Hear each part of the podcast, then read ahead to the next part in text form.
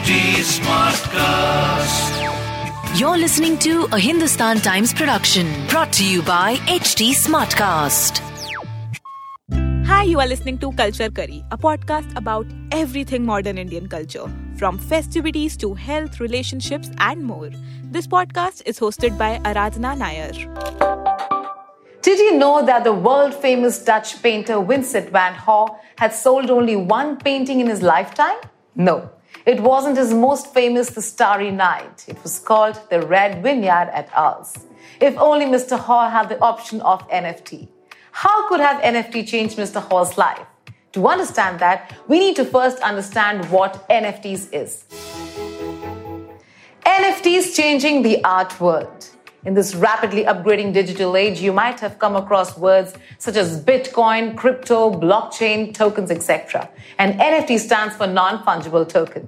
To understand what a non-fungible token is, we have to understand what a fungible token is first. A 500 rupee note can be easily swapped for 5 notes of rupees 100 and the value will still be the same. This means that it's available in a different form. That is a fungible token.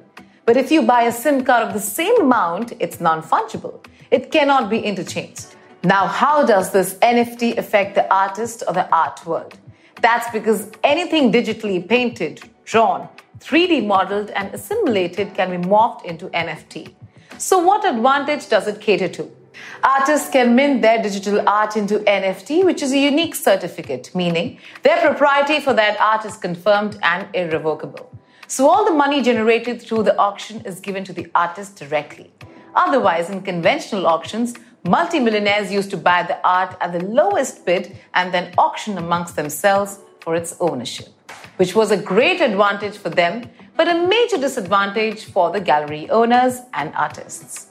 Breaking this pattern took time, but when in March 2021, Digital artist Mike Winkelmann, professionally known as Beeple, sold his digital painting Everydays, the first 5,000 days at a whopping sum of 69 million USD. The game changed completely. The sale was facilitated by Christie's auction house. The transaction was between the buyer and the artist, while the auction house took its cut. The process was simple and profitable for both parties, without the buyer setting a foot in the gallery. Now, let us understand how to create an NFT. Well, the process is simple. The first step is to create a crypto wallet, which you have to connect to an NFT marketplace. This crypto wallet will store the cryptocurrency, that is the minting fees. A cryptocurrency is a digital currency that is secured by cryptography, which makes it impossible to counterfeit or double spend. Ethereum, Coinbase, Tether, and Bitcoin are some examples. NFT Marketplace is the eBay of NFTs. One just needs to pay the minting fees there. The most known marketplaces are Rarible, OpenSea, Mintable, Known Origin, and Super Rare. However, minting has a few shortcomings as there is a humongous competition of artists waiting to get their pieces minted. Inclusivity is one of the major issues. Also, since the NFT is a JPEG or MPEG file, the physical relish of that art is absent, which falls short in user experience. The longevity of NFT is also a major concern.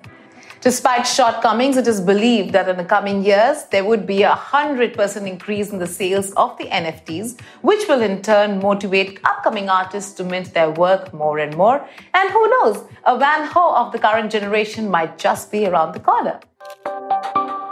So that was it for this episode. We'll be back with another interesting culture curry story. To give us feedback, you can follow HT Smartcast on Instagram, Facebook, Twitter, YouTube, and LinkedIn. To listen to more such podcasts, you can log on to www.htsmartcast.com or suno नए नजरिए से. This was a Hindustan Times production brought to you by HT Smartcast. HT Smartcast.